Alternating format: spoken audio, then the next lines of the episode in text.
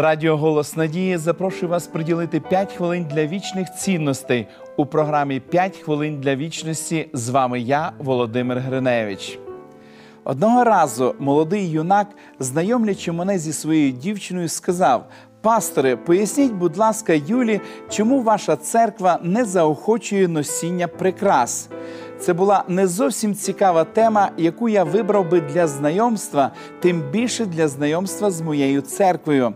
Але прохання було вже висловлене, і дівчині здавалося цікаво було дізнатися відповідь я розповів, що Христос прагне відновити і сформувати в нас справжнє почуття власної гідності і нашого благородства, знаходячись в стані прийняття Божої любові, ходити шляхами Його мудрості, мати з ним якісні стосунки і знати про наше високе призначення.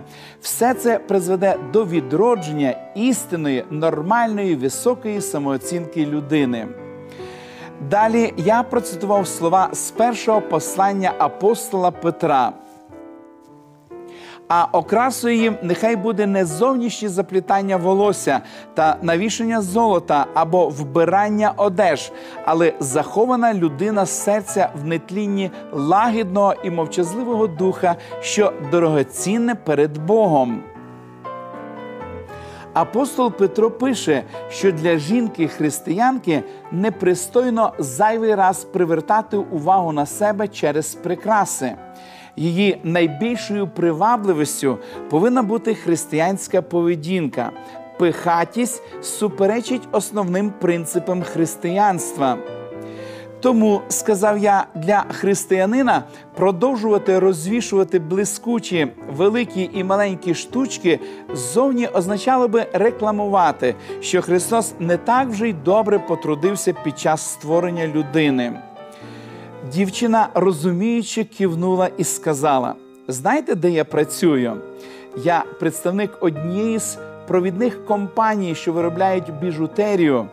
У мої обов'язки входить навчання торгового персоналу, як продавати прикраси. І це якраз наше кредо. Ювелірні вироби допомагають жінці сприймати себе впевненіше. Господь каже: ви мої свідки. Перевага християнина в тому, що ми є прикладами якісної роботи майстра відновлення душі ми більше не відчуваємо необхідності вдаватися до прикрас, щоб відвернути увагу людей від порожнечі нашої душі, любити красоту і прагнути до неї правильно, але Бог бажає, щоб ми любили і прагнули перш за все до красоти вищого порядку, до нетлінного. Ніякі зовнішні прикраси не можуть порівнятися з цінністю і красотою лагідного і мовчазливого духа. Помолимось. Дорогий Господь, ми щиро вдячні Тобі за те, що Ти нас так чудово створив. Ти наділив нас такою красотою, якою ми сьогодні пишаємось і можемо тебе славити і величати, бо Ти є наш Творець. Допоможи, Господи, дуже добре розуміти, що Ти є гарний наш майстер, який сформував нас, і допоможи, Господи, нам поважати ті принципи, які викладені тобою на сторінках святого Письма. Нехай, Господи, наша внутрішня красота буде найбільшою, яка принесе славу Твому святому імені.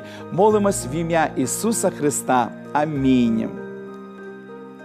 Пам'ятайте, ви створені на образ і подобу Божу. Небесний батько наділив вас особливою зовнішньою і внутрішньою красотою. Нагадую про те, що ви можете отримати цікавий курс біблійних уроків нове життя.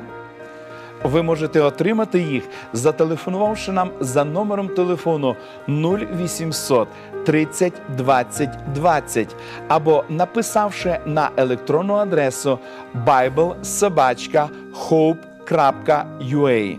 Нехай благословить вас Бог. До побачення!